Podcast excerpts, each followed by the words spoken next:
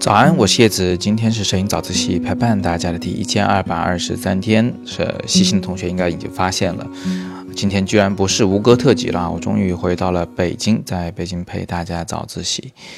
那回国的，感觉真好。不过呢，很可能在未来的几天内，我又要去缅甸拍摄，所以到时候大家可能还会啊听到一连串的这个缅甸特辑。啊，那今天就简单陪大家聊几句吧，因为刚回国，我也有点累啊，所以我们就暂时不整理文字了啊，大家听听语音。今天想聊个什么话题呢？前两天呢，我看到早自习群里面著名的老王同学啊，他。提及了一个风格的多样化的问题，然后他说呢，就是我最后在柬埔寨产出的这一组作品啊，就是有关孩子们在学校里的这个情况，关于自己的童年的一个映射的这个作品的，跟我之前用来嗯，就是申报这个呃柬埔寨的吴哥摄影节的那一组牛王会的作品的风格呢大不一样。他谈了一些他的看法。呃，那其他同学呢也参与了讨论，那我就想就这个问题呢，简单的跟大家聊几句我的想法。首先呢，嗯，作为大部分的摄影爱好者而言，可能大家苦苦追求的，首先是要找到自己的风格，啊，这其实是一个好事，就是因为现在的这个摄影啊，特别是业余摄影圈里面的这个同质化现象呢，是太过严重了，大家其实都在拍一样的东西。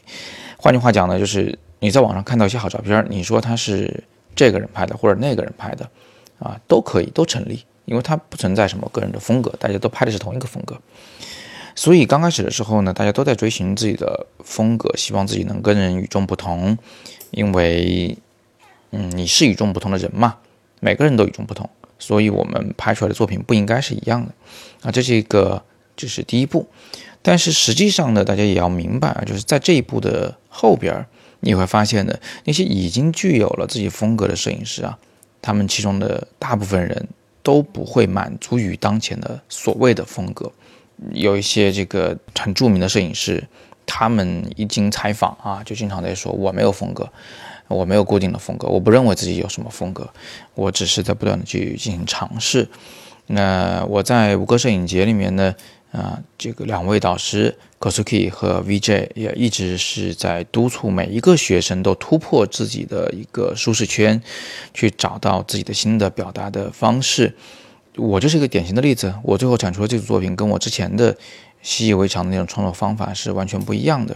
那这个其实是一个很舒服的状态，就是我们其实一直在不停的进步，不会拘泥于当前的一个现状，每一天都不同，所以每一天才。都更有趣。那这里面还藏着另一个问题，就是其实呢，呃，即便是一个成熟的摄影师，他也会根据不同的创作题材、创作目的，去拍出不同风格的作品。那我之前拍牛王会那组呢，是为了表达疑惑；我后来拍嗯水上学校的这一组呢，是为了映射自己的童年。这明显是完全不同的目的，所以他俩最后出来的这个风格呢，显然也很不一样。那么最后呢，想给大家一个建议啊，也是一个忠告，就是，呃，不要轻易的给自己贴标签，呃，不要轻易的说啊，我是什么什么摄影师，我什么什么风格的摄影师，这种话都不要讲，因为你一旦给自己贴上标签呢，其实它就像一个牢笼一样，它束缚了你前进的方向。如果你跟每一个人都介绍啊，我是什么什么摄影师，重复多了以后。你自己就相信了，而这种束缚的力量呢，是不可小觑的，所以不要给自己贴标签，也不要去轻易的去给别人的摄影风格、摄影作品贴标签，因为一切都是在不断的进步、不断的演化的过程中的。好吧，今天我们就简单的先聊这么多。那我也把这两组风格迥异的作品，一个是在我申报吴哥摄影节时的那一组牛王会的作品。以及我在吴哥摄影节中产出的这一组有关童年的作品，这两组作品的视频我都放在下面，大家可以戳进去啊，可以回顾一下。嗯，这两组作品都同样是今年创作的，一个是年初，一个是年尾。好吧，那今天我们就先简单的聊这么多，希望你能有所收获。如果你有什么想说的呢，你可以在底部留言，我们可以一起讨论。顺便一提呢，在前天的早自习下方有好多很精彩的留言。呃，我可能会在某一天把你们的精彩留言摘出来，来进行进一步的探讨。那今天是摄影早自习陪伴大家的第一千二百二十三天啊，我是叶子，每天早上六点半，微信公众号“摄影早自习”，